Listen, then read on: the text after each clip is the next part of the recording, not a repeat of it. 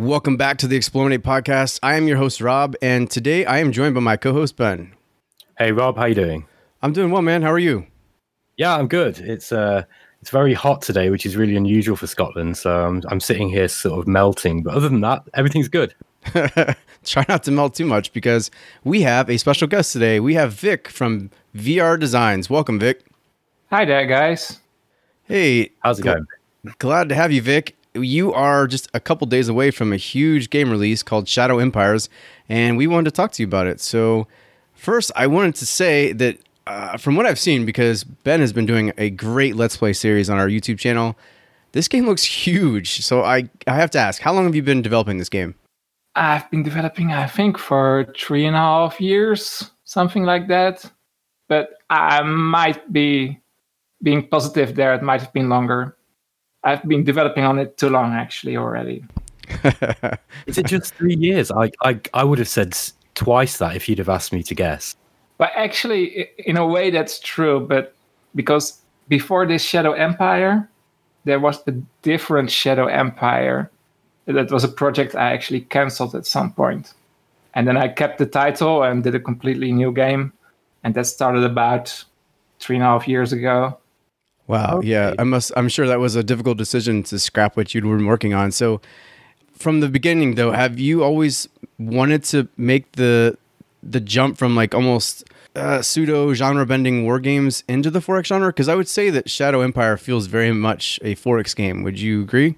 Yeah. And yeah, I didn't really set out developing this game to, to, to fit into a certain category, but yeah, for sure, it's it's in between like your classical hex and counter war game, a 4X game. And well, there's some RPG aspects in there, but I think it qualifies as a 4X game because it has all the all the features a 4X game has. Unless I'm wrong, you you guys are the experts actually here, aren't you? Well, well, yeah, I guess so. And it absolutely is a bona fide 4X game. It, it ticks all the boxes. Um, it's certainly a great deal more complex, I'd say, than most than most 4X games. I, I was talking to Eric Tortuga Power recently. In fact, we were talking about Shadow Empire on our last podcast that we just done. And Eric said that it's kind of getting towards the complexity of something like Aurora 4X. I don't know if you're familiar with that game, but it's it's another four. It's a space based 4X. It, yeah. Sure. So it's you know, um, you're aware of for, uh, Aurora, and that's also a very complex game. And uh, Shadow Empire is is by far the most complex 4X game I've played, I would say, but it doesn't suffer for that complexity. I think the uh, the complexity is very uh, what I'd say is kind of bottom loaded.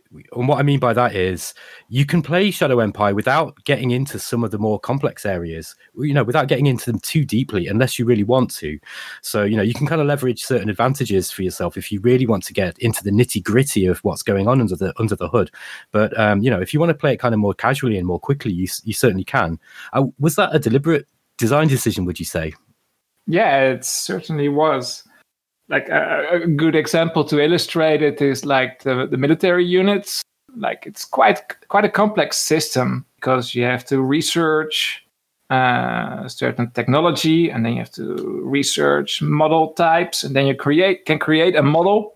For example if you have discovered the model type light tank you can create your own light tank your own model. And you can give it a name like the, i don't know like the the Sky Chaser. Oh, that's that's more a name for an airplane. Uh, the the the Land Battle Crusader Mark One, for example, and then you can raise formations and construct uh, troops and certain pieces of equipment, like this Crusader tank, and then you can add them to orders of battle, and then you can appoint leaders to to well, to to lead these troops into battle and that's all, well slightly complex. But there's also another system called like the militia system that you start with at the start of the game, and you already have a militia force present. And the new militia forces, the new troops, they just appear magically as long as you have a good relation with the local militia. And so that makes it possible to have units to expand your territory, to do combat, and to have fun uh, without going into the complex systems. So it kind of gradually introduces the complexity then. Well, no, not not really. But it, it does give you a way to avoid the complexity, to postpone the inevitable, so to say. yeah. To, to maybe I mean from, that's what I've seen too. I mean I've I've seen a lot of the YouTube. I mean unfortunately I haven't had a chance to play it as much as my colleagues here and and as much as some of the the really big you know wargaming and and strategy game YouTubers recently. But I have been watching a lot of the videos and I'm just curious to know has watching those videos have you have you had an opportunity to see some of those gameplay videos? Ah, sure, but not everything because there was more than I expected. Yeah, and um, it was it was also really cool to see just how much excitement there was for it. I mean, I didn't realize there were so many people that that really crave that kind of depth to their strategy games and I'm just curious has seeing that gameplay and watching, you know, some of the the players maybe have made mistakes or done some things or maybe even some of the comments that have occurred inside the YouTube comment system have that has any of that been helpful for the development process? Well, well I think in general, yes. I, I couldn't name a specific example, but yeah, I've been watching and basically it was more or less playing out as I would have liked uh, people seeing uh, seeing people play the game. The, the only thing that jumps to mind is a really stupid example, but it's quite funny because there was a bit of a discussion, like um, with the publisher and also on the forums, uh, in the beta test forums, uh, about the names of the leaders in the game like your your henchmen, your your your commanders, and your governors. And there were some people who said like like the names are really uh, really unrealistic, and it detracts from the game. And like in the YouTubes, like in the comments, like everybody was raving about the names. so I was like, okay, leave the names in as they are. I mean, th- that's very much from the tradition of other procedurally generated games like Dwarf Fortress, right? And Dwarf Fortress really generates some ridiculous names. I mean, like really ridiculous. So, I mean, by by those comparisons, I think, or by that comparison, I think Shadow Empire's names are quite like yeah, Jane so Super, weird, Supernova, and that, yeah, they're not so weird. They're great. It's eight thousand years in the future. I mean, exactly. I mean, we we have no idea how weird names are going to get. I mean, they're still pretty normal, to be honest. Yeah, exactly. Vic, I'd like to uh, ask you a question about the world generation in this game. Uh, this was this is not something I've heard you talk about much before, and I mean the planet generation in this game is exceptionally com- well. It's it's not that complex to go through as a player, right? But the the stuff that's going on under the hood seems very very complex, and it generates a huge amount of detail, and not all of it immediately translates into you know something that the player will will will interact with in the game. It also generates quite a lot of sort of auxiliary information, I think it's called. And I wanted to ask you, how long did this this planet generation system take to, to create? Because it's really, I mean, it's really detailed and it's really it's really big. I don't know. It's, it's the it's the part I started with in the beginning, and I got a bit carried away, um, because it's actually extremely interesting subject matter. Planet, sure. Like how how does a planet develop, and how does it get life and how does life impact the planet uh, because it's like a circular mechanism so uh, yeah i bought some books on astrobiology very, very interesting subject astrobiology and and i got carried away and i spent a bit too much time i don't know maybe i don't know to be serious i think it was maybe i don't know two months or something I'm, I'm, uh, amazed. I, I w- again, I would have thought it would have taken so much longer. It's just so there's so much in there, and I, I just think it's wonderful how um, every uh, you know every part of that system is linked. So, for example, the distance from the sun will determine the temperature of the planet, which will determine whether you know uh, one of the char- one of the conditions whether life can be uh, you know can be expected to be found on the planet. And the spin of the planet and the, you know the speed at which it orbits the the sun will dictate the wind which will then dictate how much the uh, any foliage on the planet will be spreading out in a certain way. And it's just it's really really complex. I i think it's important that the the listeners understand that this is not just a standard kind of 4x map generation system that there's a real level of depth in here that I know there's comparisons been made towards Dwarf Fortress and I think those are perhaps a little bit unfair and unnecessary but it's kind of getting towards that level of, of complexity and it's certainly more than most people would expect in a 4x game without a doubt well honestly for me the one, of the main reasons to because it's not it's not so it's, as you already said it's not complex for the player it's, it's much like like rolling a a player character in an RPG game. You know, in the old days, you you know you you roll three d six for every statistic, and then you got you got your your player character, and then if you didn't like him, you could press press reroll. Basically, I, I used this this system to do the planet generation, and I, I think I've, I've broken one of the the key rules of Sid Meier, uh, being like it's the player that should have the fun, not like the, the programmer or the designer. uh, because like the whole planet generation thing, it was basically I was having a lot of fun discovering like how everything tied together. Uh, but in the end, the, the objective for me uh, was and remains is to to create uh, immersion, to to to play on a planet where the player feels it could have been a real planet turning around some distant sun far away. Uh, and that's what I've been trying to do with almost everything is to try to keep it a bit closer to reality than some other games. Uh, I'm not saying this is in any way like a realistic simulation, but I've been always been trying to push it a little bit more, like with the war games I did before, uh, a little bit more to the realistic, which means it turns a little bit away from a game game, but in moderation. I mean, uh, I've not gone to extremes. Uh, I've not gone autistic on the design. So, yeah, and I'd agree. And I, I'm curious to know too, like if you ever got to a point where you were like, oh no, you know what, I can't keep adding stuff to the system, and if there was something that you had in the back of your mind that you'd always want to kind of add to that plant creation system, or was was it? I mean, had you gone through everything yeah, you wanted stuff, to do? No, there's stuff that didn't make it yet. I mean, I might still put some stuff in. I still have some stuff on the wish list there. Like somebody mentioned it, not sure who. Like somebody asked for tidally locked planets, and that was something that was indeed on my on my on my wish list. But it's it's very complex because they're very particular. Uh, do you know what what a tidally no, locked was... planet actually is? Sorry, no. I, I was just going to ask you what is that? Could you explain for the uh, for the audience? Right. For example, Mercurius is a tidally locked planet because it is so close to the sun that it's trapped in the gravity of the sun and like the same side of the planet always faces the sun so basically this planet the planet has no spin so it's always day on one side of the planet and always night on the other side ah much and like the moon is um, on our moon actually yeah i'm not 100% sure but uh, probably because it seems to be the same ratio of weight and distance. So yeah, I guess yeah. No, you're right. The dark side of the moon. Yeah. Yeah, I think that's right. Yep.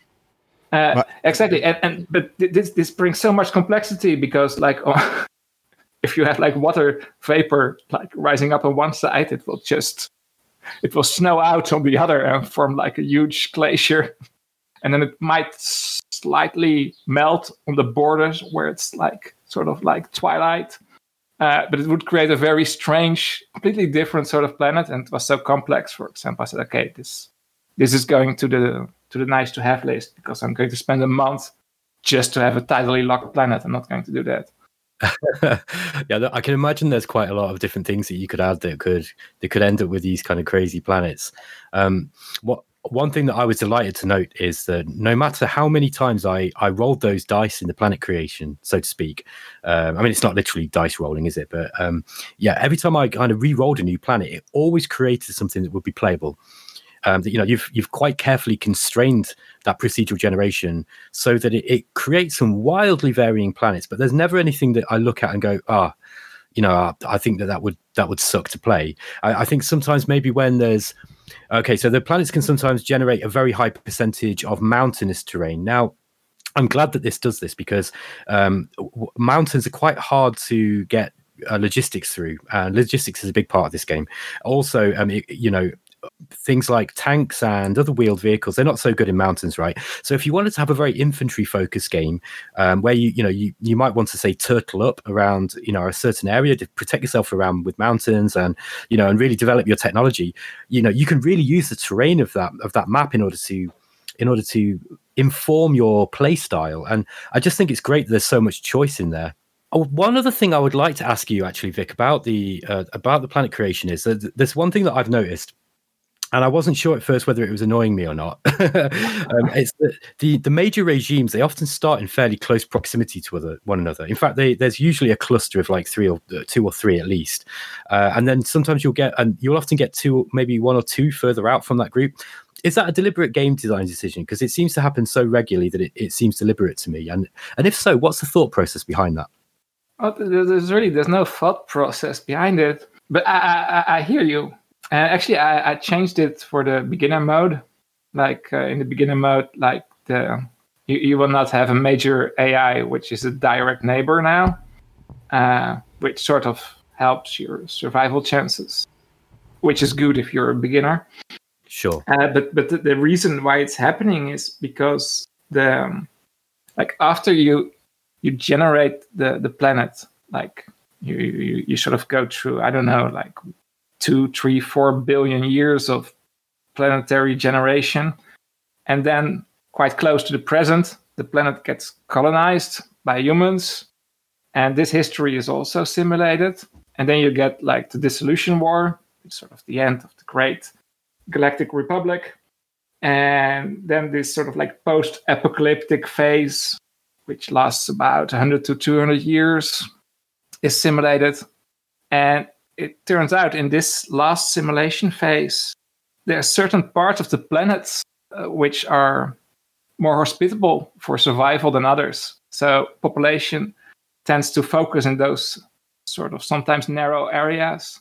And well, at that point, my code starts to say like, okay, we're going to place major regimes, minor regimes, etc. And the major regimes are the ones with the most population. Uh, so if all the population is, for example, centered around this single lake planet has, or ocean, then like all the zones with high populations are around there. So the, the majors will all be formed in the same place. Oh, I so that's that's fantastic. So this is actually an artifact of the of the planet generation system and the detail exactly. within which yeah. you use it. Oh, I, that's fantastic. That's really cool. you know, because there was me thinking, oh no, I've got these guys that like right up my ass right at the start of the game, and um, you know, I mean, when I was learning the game, that was um, the, the major the major regimes. They do give you a they do give you some space at the start, at least on regular. And actually, um, this will kind of segue into an, another question that I actually had, and this is about this is about the difficulty of the game because. Um, and, uh, just before you ask the question, actually the majors they're not always aggressive to you huh? they, they can be your friends so it's it's not always a problem to have a, a major as a neighbor.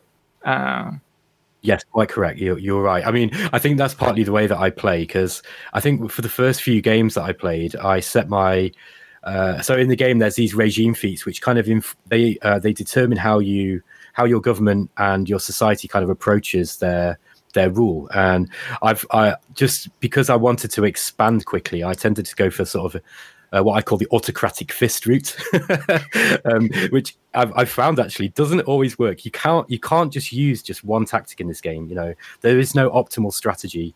Um, and yeah, I mean, every single planet throws different a different situation at you, and this is one of the reasons. I, I mean, I'll, I'll, telegraph my review a little bit that I am so enamored with this game because it, it I believe that it's going to be so endlessly replayable, and the reason being is that every single planet even planets with very similar um, constraints, you know, the class setting, for example, you, um, there, there's a type of planet called the uh, Seth class, which is a desert planet, right? And just because you set uh, the, the game to generate yourself a desert planet doesn't mean that those desert planets are ever going to be the same. Uh, they're always drastically different, and they can be drastically different with the amount of resources that they have. Sometimes, you know, water is going to be the biggest problem. Other times, there's no metal you might have an area you might start in an area with no fuel and there's always a technology of some kind at some point that you know you can use to to mitigate this this deficiency you have but it will really inform the way that you have to approach the game. And yet it doesn't shoehorn you into just one narrow way to play you know? It's it's the complexity is enough that uh, you know it always allows you choice and I love that about this game. It's really, really, it's refreshing to see in a strategy game. I mean, um, yeah. Sorry, that wasn't really a question, Vic. I was just sort of giving you a bit of feedback, I guess. But I, I just think that it's, it's, it's really, you've done a really great job of allowing the player um, very much agency you know within which to approach approach the game and the random the the, the sheer range of random situations that can happen to you um, you know allow the player a lot of, a lot of room to maneuver yeah blush blush um, thank you for the compliments uh, but feel free to ask more critical questions yeah sure okay so you know and you before before ben waxed poetic here for a second I did have a question because you know you were talking about the major factions, and I've noticed the minor factions as well. Can you tell me a little bit about how the majors and the minors differ in the game and how they play differently? Uh, right. Well, basically, basically the majors they resemble your own empire. They they obey by mostly the same rules, and the minors they really like they, they, they can never win the game. They they just each start with one zone and they stick to one zone uh, and they're basically there from a from a game design perspective. They're there also to fill up the empty spaces between the major, majors. So basically, the majors are really your opponents, and the minors they're in between there, and they can cause problems for the majors. But usually, they won't take them out unless you're very unlucky. It's not impossible to screw up, especially on the harder difficulty levels. If you have a bad start and some unlucky rolls and some, how do you say, some uh, maybe some aggressive raiders just next to you, it it it might, it might turn bad. But the the idea is they're roadblocks for your expansion from a design point of view they can be very dangerous because I the first game that I played I was playing on a, a Siwa class planet which is um, it's a an Earth-like, you know, an an Earth-ish sort of planet. It's the and, most Earth-like one of all the classes, yeah. Sure, and in this particular planet, um, it, our the humans on the planet they were able to um, breathe outside outside of envirosuits so there was a breathable atmosphere on this particular planet and uh, it was mostly colonized by um, farmers so i had quite an easy job of working my way through uh, the minor regimes because they are a roadblock but they're not particularly bad and they're now, nice. Usually they're nice. Right. They are, yeah, right. You can be friendly with them, and uh, you know, even though autocratic fist bend, you usually just goes straight for the kill. they, um, they, they can kind of, they can, they can be a bit of a problem if you, you know, because they, they do have an army. But I, I tried to take that approach into another game I played on a more hostile planet that was that had a lot of raiders and particularly, I forget their name. I think it's slavers is it? The slavers and raiders are brutal in this game. Like i they seem to just sort of ask you hey uh, do you want to buy some slaves? And you know you better say yes. And if you don't have the money then all of a sudden these guys these kind of crazy mad max guys come out they come out of the desert on these moon on these buggies. And man I, I they took me by surprise. I almost lost a city to them. So they're re- i mean they are a roadblock and you, they are you can deal with them, but man, they can if you're not ready, they can really take they can take a chunk out of you. I'm happy to hear that. Yeah, right. So I mean, that was the idea. Yeah, yeah that's cool. I mean, it, it, just works really well. Um, can I ask a question there? Sure, go ahead. Uh, did you notice like that? Actually, these guys, like the, I think it's the um, yeah, it's the slavers, but it's also there's also another minor faction called the the, the nomads. Uh, which are not well they're a bit of the same mindset. Uh, if you actually conquer their their zone you'll notice actually they don't have a city.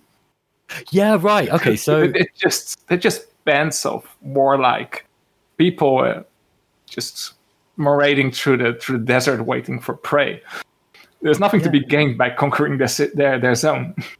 Yeah other than just protecting yourself. Because yeah, i mean because those guys are they can they they can take large amounts of your territory very very quickly. Um, I, I, had an interesting experience, but I, will you'll read that in the review because I write about it there. Um, can we turn to the combat system? I'm kind of interested to know a little bit about how the how the combat resolution works because it's quite detailed and um, the uh, at least the, the early copies of the manual that I had didn't really have that much detail in it. Can you can you summarize what happens when you attack an enemy, enemy position, just just kind of briefly, if it's possible? No, because listen, let me explain. The the, the, the combat system is is easy to play with. You select your target, you select the units who are going to be involved in the attack, and then you press attack, and everything will will proceed automatically. There will be a number of combat rounds. There will be kills everywhere, and the end result is either you you you took the hex or you didn't succeed. But if you ask me, like, how do the combat calculations work? There's a lot of statistics under the hood. Uh, like so many, if I would answer you, it, it I would be, you know, like going to quote you a, a list of items. So yeah, sure, I understand. So it's probably not the most exciting question. Um, the uh, when I was talking to Tortuga Power about it, we we both sort of drew a parallel between the you know uh, this game and Gary Grigsby's War in the East, which which I always joke is kind of like you know other other other war games are kind of like a gateway drug to that one, and I do wonder if perhaps um, I think if if 4X fans, you know, more sort of 4X fans who, who aren't from a wargaming background necessarily, I think this this game might well be, um, you know, the, the gateway into into more military simulation games. So do you think that's possible? I don't know. To be honest, I, I, I don't know. I, I, I think I think it's of course it's possible, but like if, if for example like the Eastern Front doesn't interest you, or you go like the Eastern Front, which Eastern Front? Like World War II? Oh, World War II. Like if it doesn't interest you, it's, it's not going to be a gateway drug. And, sure. and if it interests you, and you're already tempted to buy a game like Shadow Empire, I mean, probably you already know about Gary Grigsby, right? So, yeah, uh, sure, okay. I, I, I, don't know, but I, I think what I've been trying to do is to sort of see if there is because if you look at the number of wargamers, the problem with wargamers is like there will already be a lot of people with like wargamers. Like what's that? Like Call of Duty. Uh, like a lot of people don't even know the the term wargame. Uh, yeah, absolutely. I was just going to say, I mean, the reason why I asked that question is because um, I, I've always wanted a 4X game to come along that's got better, uh, better combat, and this really it scratches that itch for me, really, because there's a, there's a kind of growing dissent in the 4X community against very, very heavily fo- uh, war focused 4X games. And, you know, 4X games have often been, mili- they, they are usually military games with attendant systems such as diplomacy and, you know, economics that kind of facilitate that empire building. Um, and I actually think that some of the better examples of the 4X genre recently have, have kind of gone, you know what, to hell with that. This is about war. Let's go for it. And I mean, Shadow Empire is very much, it's very much a war game. And, I and, you know, to people who don't know what I mean by that, but it, it's, it feels like traditional kind of World War II military simulation games. Um, not simulation, that's not the right word, but you know, like more kind of yeah, board game type. I, have been waiting for a game like this to come along, and I know that there are other, there will be other 4X players who have been, um, you know, lusting after a game that's got more complex uh, mechanics. It's interesting as well because you, you, um, you, one of your previous games, Advanced Tactics Gold, I actually missed that game, right? And I'm kind of kicking myself because I, although I am interested in history and I developed a bit of an interest in World War II um, because of, you know, through playing some of the Matrix games, I always kind of wanted a game that had the same kind of rules, but that divorced it from that same old setting. You know, I kind of, okay, right, I'm kind of bored of playing on the Eastern Front now, or I'm bored did of playing. Play, did you play Advanced Tactics or? Uh, I didn't know. I've, I, have I actually no, after okay, I... no, because because it's it's not about like the Second World War. Uh, it's actually generic. So it's it's yes. much it's it's actually technically a 4x. It's the same it's the same it's the same principle as Shadow Empire in many ways. Sorry, I'm, I ramble a bit. I was just trying to. I was going to get around saying that advanced tactics it got round that problem because it, you you can procedurally generate maps, so it kind of creates this this whole new world. And I really I, I really like that idea. I'm surprised I never got around to playing it, but um, and Shadow Empire is clearly an extension on that. Yeah, I, I tried to merge uh, I've tried to merge the ideas because after Advanced Tactics, I did a number of decisive campaigns games, which are really games focused on military history, World War II, like Invasion of Poland, uh, Operation Barbarossa, there's one on Case Blue, like uh, Eastern Front uh, operations in the in Ukraine, Caucasus in 1942, very exact, uh, very detailed Uh, historically correct games. I, I like both genres, to be honest. But what I noticed is like the the, the, the detailed historical let's call them simulations. They, they, they bring a sense of immersion I didn't feel in, for example, Advanced Tactics. So with, what I've tried to do with Shadow Empire is to keep the core combination, the mix of like Wargame and 4X, I already explored in Advanced Tactics, and mix it with a sense of immersion, which I felt in the Decisive Campaigns games. And that's one of the reasons, for example, why I went a bit overboard on the planet generation system, uh, why there are so many decisions in the game, why the leaders are so detailed.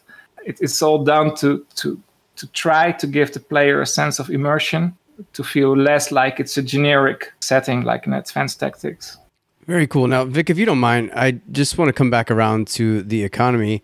And, you know, of course, I'm trying to piece together this game as I watch it. And maybe you could help me understand the difference between the public and the private economies in this game. Yeah, sure.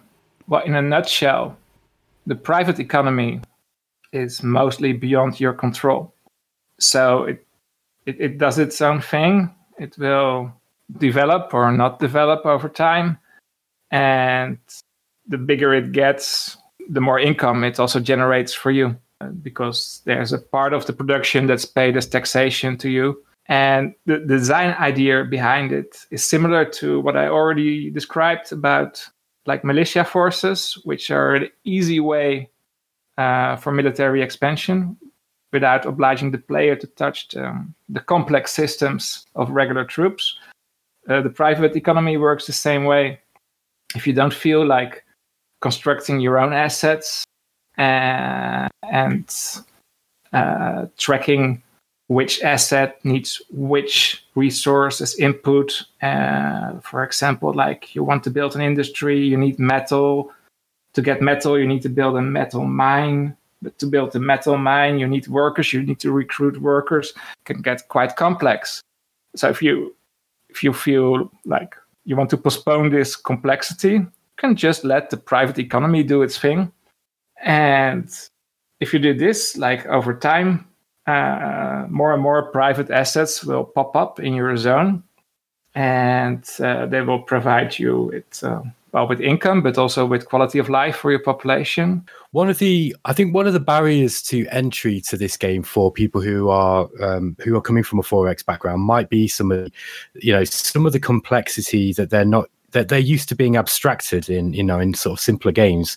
Um, but I, I, think it's it's interesting that you've chosen to kind of put those systems in there whilst not making them you know understanding them fully to be completely necessary to play. I think that's that's really cool. Um, there are a lot of systems in the game that kind of run under the surface in that respect but you know you can interact with if you want to have some leverage. Um, so, Vic, um, we've got this interesting private economy that kind of does its own thing. What p- tools does a player have in order to be able to influence that, if anything?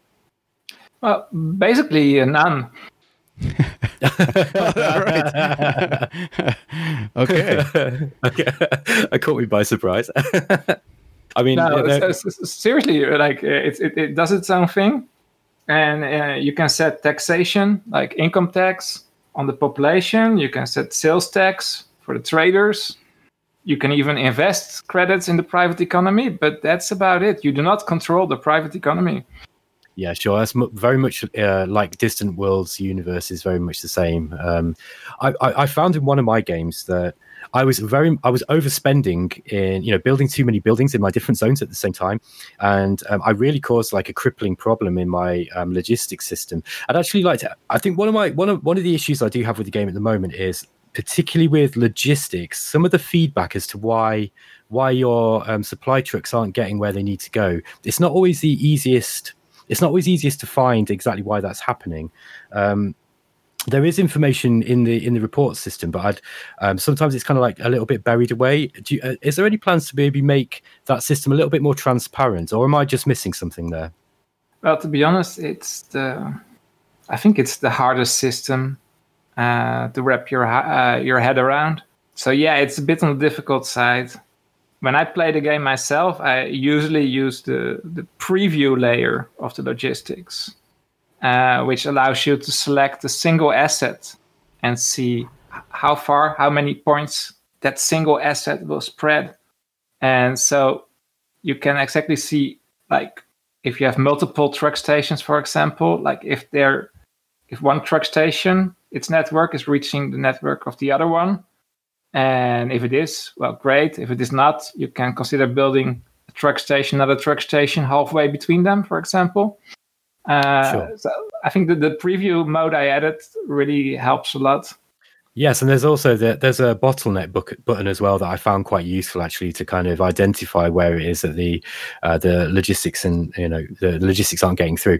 The, while we're talking about that, the I actually really enjoy the the logistics system. I think it's um, it might be it might be a little bit much i think for the for you know a more casual 4x player to kind of go into all of that. And because it really does it really does require understanding how it works. And it it requires some micro well, some micromanagement. There's not a lot. And it, usually it's problems can be fixed just by building an extra supply base or an extra truck system. But um, there sometimes can be a little bit of sleuthing work involved in in trying to find out where it is that you know there, there are bottlenecks and where you know where the problems are but once you've actually got your head around that it's actually a really fun system and i think there there might be a certain subset of players who really kind of can get their teeth stuck into things like that and because we often have people on the 4x you know in, in our community kind of complaining that these games are a little bit too war focused and wishing that there was more uh, logistics and eco- economical stuff to go on. And I think this this game might scratch that itch in some respects. Uh, honestly, uh, I think so because it's sometimes on some planets it's really a challenge just to just to build up a basic economy, uh, to to to get water, to to grow plants, to to connect like your for example, if you conquer another zone, to, to get a good connection with it, because maybe they don't have food and food needs to be sent every every turn, and uh, I, I can have fun, you know, with this kind of problems without thinking about actually conquering the planet. Yeah, right. And I mean, starvation is an ever-present threat. That's one of the that's one uh, one of the issue uh, one of the things that I really like about this game. The the post-apocalyptic setting really gives you license to to play with the idea of scarcity, and it's not the first 4X game to do that. But I think out of all the out of all the 4X games that I can think of, um, scarcity is a real it's a real defining feature of Shadow Empire. And uh, as as we were saying before, different planets have different issues where with regards to what's scarce. And some planets have very you know lots of water, and some don't. And you know, I I, I think that yeah, there's going to be a lot of replayability with this because there's there's so many different ways to kind of approach each each different planet, but they're all going to have their own kind of flavor and uh, actually there is always like some some some trick you can use to to to get out of a nasty situation for example if you start on a on a desert planet it's crucial to find water right because you need to have water to feed your agricultural domes uh, but if you cannot find like a water deposit to mine uh, like you can at least you can still build wind traps much like in the famous book of Dune. Uh, and uh, it's the same with metals. Like you need a bit more research there, but you can eventually find a technology that allows you to do soil filtration and still find some metals. And of course, there's the traders. Uh, you can always use the traders uh, to sell stuff you have an excess of, to buy stuff that you haven't been able to find yet on the map. Yeah, right. And the trade the trader system's another one where um, it looks very simple. It, you know, you, the screen with within which you interact with the traders is simply just you know you select what you want to buy and you're you're given the information of what they've got to sell and how much it, it's uh, it is for. But what um, unless you read the manual, you you won't realize that the the traders all form trading houses and they they they trade with each different regime and each different zone even uh, independently and it's just um, it's kind of cool that there's there is so much um, you know there's so much going on in the game and and when you know what's happening it really it really fleshes out this kind of rpg element. Um, i wanted to ask a kind of fun question really. Um, uh, we were just before we started the podcast i asked you this but i, I think we'd i'll preface it with this question first. Um, with a game of this size and complexity was feature creep an issue for you? You know did you want to keep adding new you know more and more stuff as the development went on? Sure. Uh, in fact, I have a special list called um, the nice to have list, and it has grown to enormous length because this is the kind of kind of game setup where you could just add about anything to it. But sadly, the development time is limited, so you have to make choices. And I think at this moment, there's already plenty in the game to to to give a rich experience. And I'm going to see what the feedback is after release. And I have my own ideas about what I would like to add after release, but I'm going to see if it corresponds with what players would like to see. For example, like Ben, you, you played the game quite a lot. Sure, I have, yeah. What, what would be like the feature you would really wanted to see added to Shadow Empire? Um, the one that well, okay, so I'll, I'll, what I'll say is that some of the other f- feedback I've seen is that people have been saying, "Are you going to add air power and sea power?" You know, like you get in other kind of war games. Um, I I also echo that. However, to go back to something you said, I think the game is actually quite complete as it is, and I do worry that if if you do add uh, if you do add more content in you know with regards to let's say you add aircraft right you know and that is going to open up a whole can of worms with regards to the sci-fi setting. You know are you going to have helicopters? Will you have satellites? You know are you going into space? You, you, see what i mean? There's there's so much uh, potential i think in this game to just to take uh, you know, to take an idea and run with it for for a thousand miles in, in a certain direction, and that must be quite a challenge. But to answer your question directly, I think I'd quite like to see naval, naval and uh, air stuff added, if that's possible. Um, because I mean, then you're going to have to start thinking about water planets, right? You know, planets that are kind of mostly water and maybe floating cities. careful with this kind of question with me because my imagination runs riot. okay, no, but I think except for the floating cities, we are mostly on the same page there.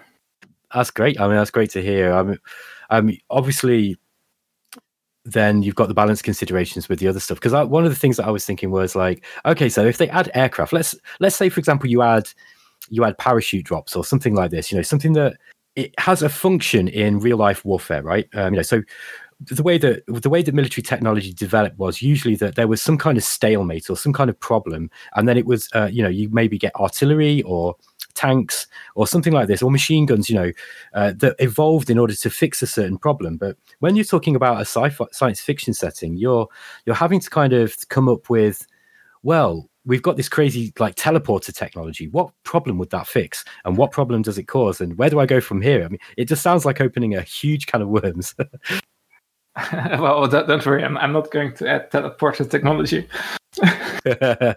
yeah, maybe that's. No, I, am mostly like a how do you say a hard uh, hard sci- fi man myself, so I'm okay with some with with some fiction, uh, with some imagination. Uh, I mean, in Shadow Empire, you can uh, research laser weapons and plasma weapons uh, and walkers. Uh, that's all okay with me, but like teleportation, yeah, it's no other level of uh, of science fiction. Yeah, it is, and you know, we're you're starting to get into the sort of crazy high concept stuff, and I don't know how to how that would translate across to war games particularly well, but no, I, it's uh, it does make the mind wonder though. I mean, I, I really like the walkers in the game, by the way. They they they look and they look really really cool, and just the they i mean that's an example of what i'm talking about right? The the tanks in the game and wheeled vehicles they're really they they have a serious attack penalty in in terrain like that and, and a defensive penalty too. But the walkers are deliberately designed so that they can they can move through this this rough terrain to simulate the fact that they're they're like huge infantrymen right?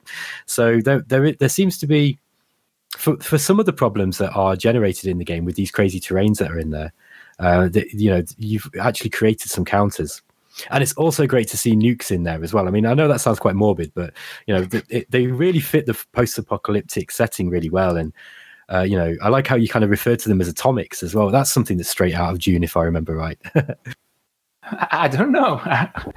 Uh, I, no, I really I haven't been too inspired by Dune for this game, but uh, I might still be for the future. Uh, I think atomics was like a sub subconscious thing, maybe because I'm a big fan of Dune, So it, it might have sure. stuck there. It sounds cool, right? Atomics uh, sounds better yeah. than nuclear weapons.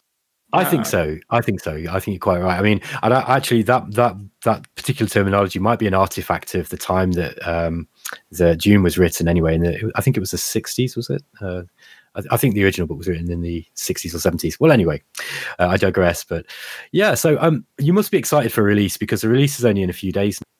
Yeah, to be honest, it, it's always a weird moment because you work for years uh, in, in, in peace and calm, and then at release, there's going to be a torrent of uh, of stuff to address because there's always a big change. Uh, you know, you you you work with maybe like I don't know, like maybe a hundred testers or something, maybe more. I don't know. I would have to ask my publisher. Sure. And then you switch to like maybe tenfold or twentyfold uh, or even more uh, number of players. And it always brings stuff that needs attention. So it's it's always a hectic time uh, around release. So it's oh, something, yeah, I, yeah, I look forward to it, but it, it's also uh, a bit nerve wracking.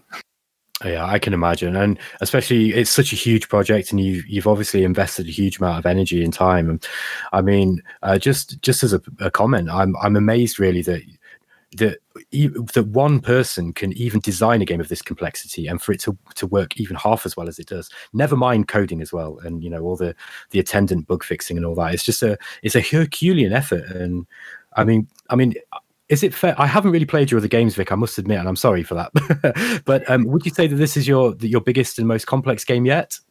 Yeah, no, no, definitely. Uh, seriously, if I would have known it would have grown this complex, I wouldn't have started on it.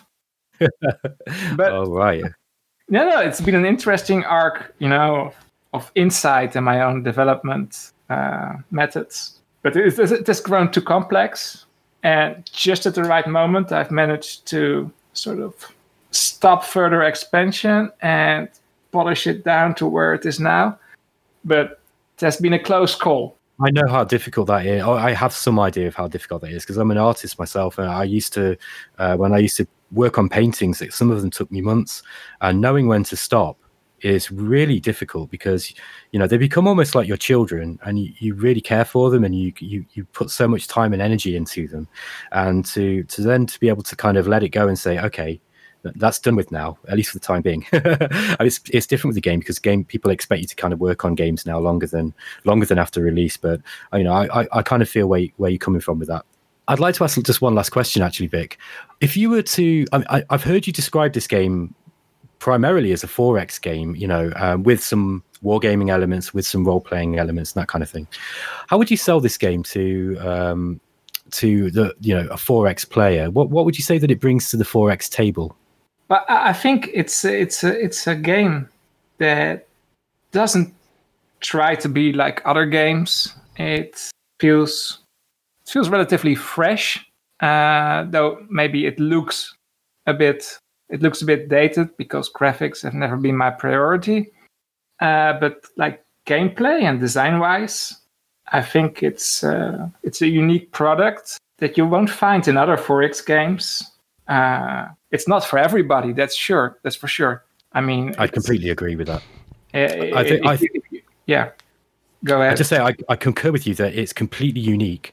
I've I've never played anything quite like it. It's it's not like any other 4X game that I've played, but it, it definitely is a 4X game. And I'll argue that point with anybody who wants to fight me over it. Come come and fight me and I'll I'll fight you. it really is a it's a it's a bona fide 4X game. It, it ticks all the boxes. It just has much more um, complexity whilst being very very playable. Like once you learn it once you learn how the game works it is quite easy and not easy because the difficult because the game has a fairly high difficulty i'd say. But um it's it plays quite smoothly and you can actually play the game through relatively quickly if you want to. Um by the same token if you're the sort of player who is enamored by the idea of kind of getting into really really allowing your imagination to, to run to run wild within the setting that you've created. Um, the game is uh, the game allows a lot of tools for that and it's that that we don't get a lot of that in 4x i've got to be honest. I'd, at least not that i've seen. Um, this is going into kind of grand strategy game kind of a territory. And you know there's so much we've not been able to touch on because the game is so big and we can we've only got so long with the interview anyway but we didn't even really touch on the the the person uh, the personal relationship system that you've got. Um, the leader the leaders, the stratagem system, um, you know, with the with the card based uh, stratagem system, uh, you know, with the way that, that you approach diplomacy and and espionage through the through these through these this card based system uh, with political points, bureaucracy points. I mean, the game is just massive, and we could go on forever. um, I think we'll wrap it up there. Thank you so much, Vic, for for joining us, and I'm, i really hope that your game does well because I per, just personally speaking, I'd like to see more content, and I'm sure that fans of the game will be the same. I'm, i understand that if if the game does well, that you'll you'll be hoping to expand on what you've already made. Honestly, I, I hope it will do. If it does reasonably well, I'm going to spend more time on it. And as we already talked about, like for me, the ideal expansion would be to add naval units and air units, uh, especially because they will be fun in themselves, yes, but especially because it allows to allows me to present planets with actual large oceans and continents and stuff. So that, that would be my dream, but it does require a, a limited success because, like everybody, I have my rent to pay, and it, it takes a lot of time to make these games. Oh, absolutely, and you know, with there's obviously clearly been so much work gone into it. So I just I I really hope it does well for you, Rick, and thank you very much for joining us and talking to us. It's been a pleasure, guys. Yeah, thank you very much, Vic. I really appreciate you taking the time out of your day to talk to us. I'm sorry I didn't ask as many questions, but Ben is our resident expert here, so he he knew he knows more about this game than I think I know about most games. So he's he's he's a great person to ask these questions. But I really appreciate you taking the time, Vic. It's it's been great to hear all the answers.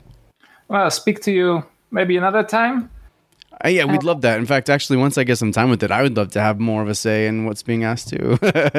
so we can listen to less of that handsome British accent and you can hear more of my American drawl. But yeah, no, that would be something I'd love to do in, in a few months and we can we can sit back down and kind of maybe even do like a you know a retrospective on how a release went and and then figure out where you're going from there. Sure, uh, it's always for me. It's a pleasure to to be able uh, to talk to people who are interested in the same subjects because yeah it's, it's, it's a lonely existence as a as a small developer. Yeah i can imagine. Yeah and i mean of course we're we're huge we're diehard fans of the genre so we uh, we love to speak to developers such as yourself and and kind of pick your brain a bit. So thanks again for s- joining us today and we will talk to you soon hopefully. And until next time this was rob ben and vic for Explorminate we will talk to you guys soon See you later. Bye bye.